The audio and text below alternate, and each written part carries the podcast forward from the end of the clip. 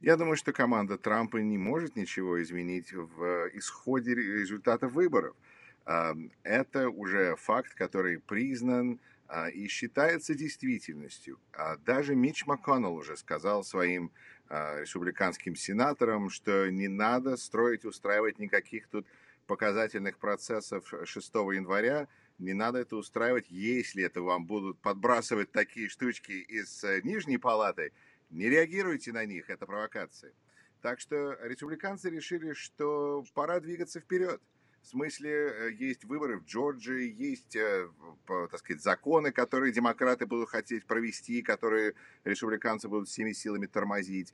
А, есть, так сказать, жизнь продолжается. Теперь вопрос для Трампа, чем он хочет заниматься. У него еще 4 года а, до следующих выборов а, возможных. Ему уже хорошо за 70, так что будем наблюдать. Но пока его вот эта история с выборами закончилась, в том смысле, что люди избираются. Иногда они выигрывают, иногда они проигрывают. Трамп избирался один раз и а, выиграл. Это очень хороший процент, но когда он это сделал два раза, как должен понимать владелец казино, можно и проиграть.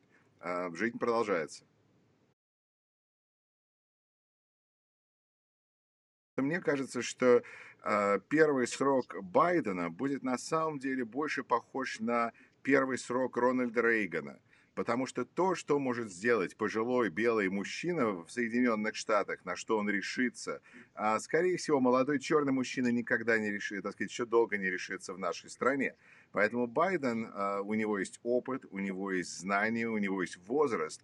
А он мне, кстати, напоминает в этом смысле Рональда Рейгана. Так что я думаю, что сейчас мы, э, будет ожесточение и ужесточение отношений с Россией, это будет нехорошо для Владимира Путина. К сожалению, наверное, от этого всегда страдают люди, которые живут а, в России. Но а, цель а, администрации Байдена – это изменить э, курс России, чтобы она перестала нарушать международные законы.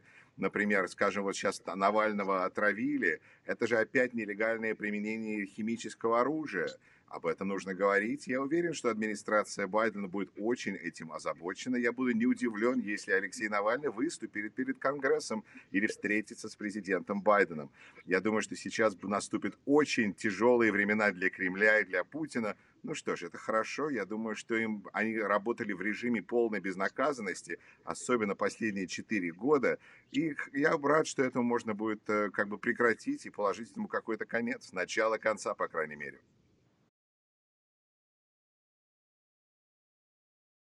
Я бы таких людей не считал экспертами, потому что э, мы знаем, что за последние четыре года э, Трамп, ну, больше четырех лет, Трамп никогда плохого слова не сказал про Владимира Путина. А куда бы его, на какой бы ни подбрасывали, как говорят, мягкий удобный вопрос, он всегда разворачивает это таким образом, что Владимир Путин это хороший человек, и нам нужно с ним найти общий язык.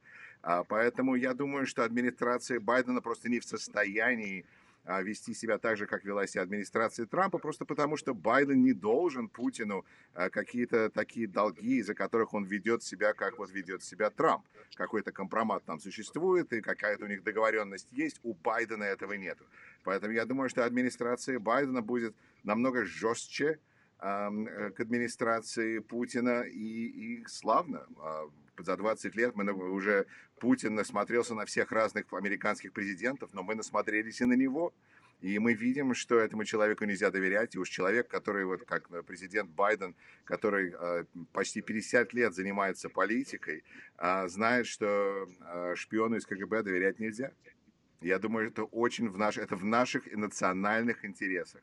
Потому что я очень обеспокоен тем, что мы узнаем о том, как повлиял негативно на нашу национальную безопасность на, на многих уровнях. Дональд Трамп, когда он покинет Белый дом, и мы начнем вскрывать как бы архивы и смотреть, что произошло за это время, меня это очень э, беспокоит, и этим надо будет серьезно восстанавливать нашу безопасность.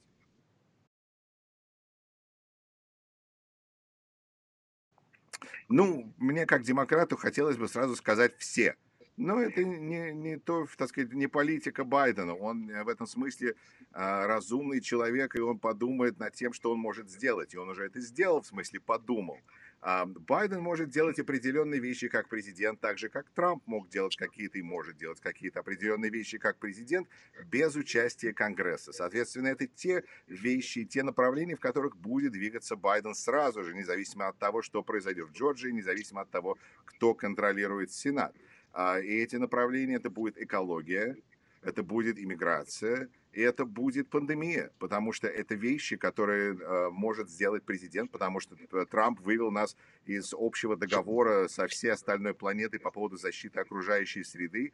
Я уверен, что Байден сможет нас, начнет разговор о том, чтобы нас сюда вернуть в этот договор. Э, и с пандемией надо что-то делать, и с иммиграцией есть определенные вещи, которые, я думаю, на самом деле... Э, в этом смысле меня просто поражает, потому что администрация Байдена будет настолько лучше для иммигрантов, каковыми являются многие зрители и слушатели э, вашего канала, которые, мне кажется, должны поддерживать, в принципе, разумную иммиграционную политику, которую будет поддерживать президент Байден. Поэтому э, вот это три направления, в которых, я думаю, он будет двигаться, э, вне зависимости от того, что будет делать Сенат и что происходит э, в Сенате.